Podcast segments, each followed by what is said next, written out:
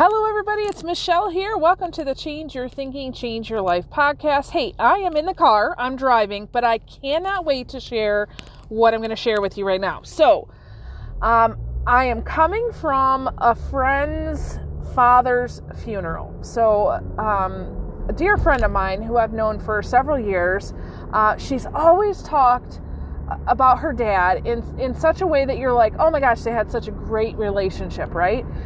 So I've always wondered about him. I've I've never been able to actually meet him, but I thought he was he had to be really cool if he helped produce this friend of mine. And so, unfortunately, her father was diagnosed with cancer a couple years ago and, and ended up having Parkinson's, and, and he was kind of struggling, and um, he passed away this past week. And um, so, the, the viewing was tonight. So, here in America, for those of you who, who are not familiar with some of the customs, typically what happens is that the family will get together the day before the funeral ceremony and do what they call a visitation, where they greet people who want to come and um, you know pay their respects, but maybe they can't come to the funeral. So uh, a couple other friends of mine and I, we went and we uh, were doing that tonight. So a couple things. First of all, I can tell you this man was well loved so we arrived about 15 minutes after the start time, and there were all kinds of people. I mean, the whole place was packed. People out into the parking lot. It took us an hour to even get up to say hello to my friend.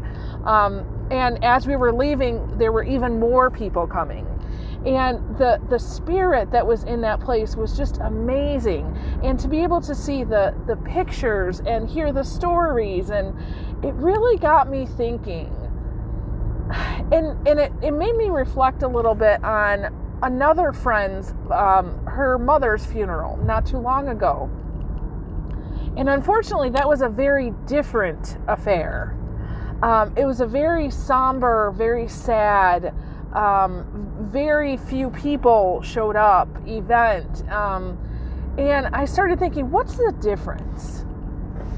And I realized the life you live really determines the funeral you're going to have, right? Now, I know that seems kind of common sense, but l- let's dig for some gold here, okay? So, there's a, a, a, teaching I often do with my coaching clients where we create a legacy statement. So, a legacy statement is basically what do you want people to say about you at your funeral, right? Not what will they say, but what do you want them to say? It's the ultimate purpose, vision, goal statement, right? So you determine what do you want people to say and then you backtrack and you say how do I live that life now? Right? So for example, I'll tell you mine. Mine has something to the effect of um, I would love if if you showed up at my funeral and you said, you know what, Michelle loved me for who I was, and she introduced me to my new self. So everything I do, whether it be like this weekend I was teaching um, at a conference, right? I want to honor people wherever they are and encourage them to the next step, right?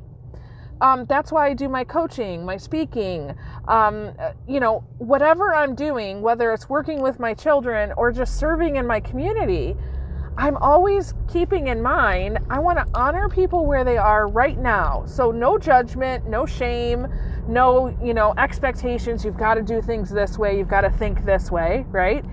And I always want to encourage them and spur them on to the next greatest thing right? So it's not necessarily how I view it, but the next greatest thing in their progression of growth.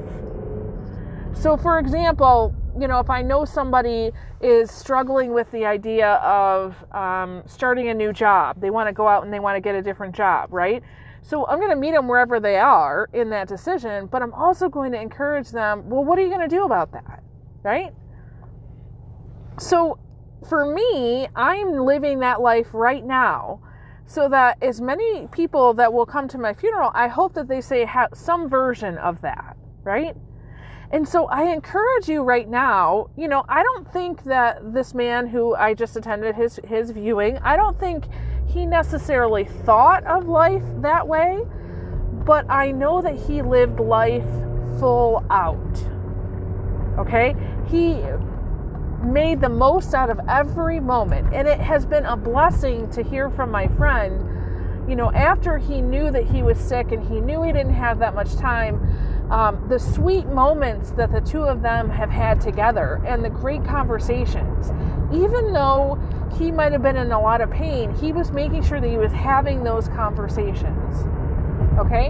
So I ask you to really think through what would your legacy statement be? What do you want people to say about you at your funeral? And are you living that life right now? So, so think about it from the perspective of your closest loved ones, or your closest friends, or even your closest coworkers. What do you think they would say at your funeral right now? Okay. Now, I know this kind of sounds a little bit macabre, but in the grand scheme of things, we talk a lot about changing your thinking and changing your life, right? So, you can change your thinking about this one thing and literally change your whole life. Because when I did this exercise with a mentor the first time, I thought, number one, it was ridiculous. I was like, why am I thinking about this now, right? I'm, I'm trying to build a business, not die. Um, but then I realized, wow, that's it because as soon as I came up with this is what I want my life to be about, it was a whole lot easier to make decisions about this is what I want my business to be about. Does that make sense? I have said yes to certain business and no to others because I know that what I'm really going for is this legacy statement. Okay?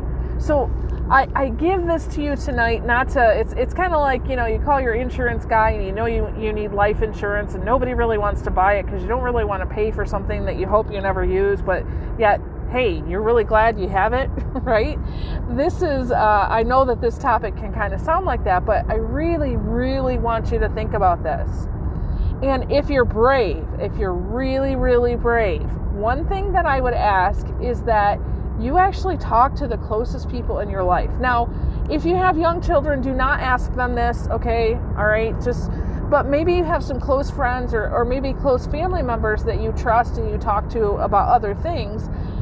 Ask them, hey guys, I just have a curious question here, and maybe we can do this together. But, you know, if I died today, what would be some of the things that you said at my funeral?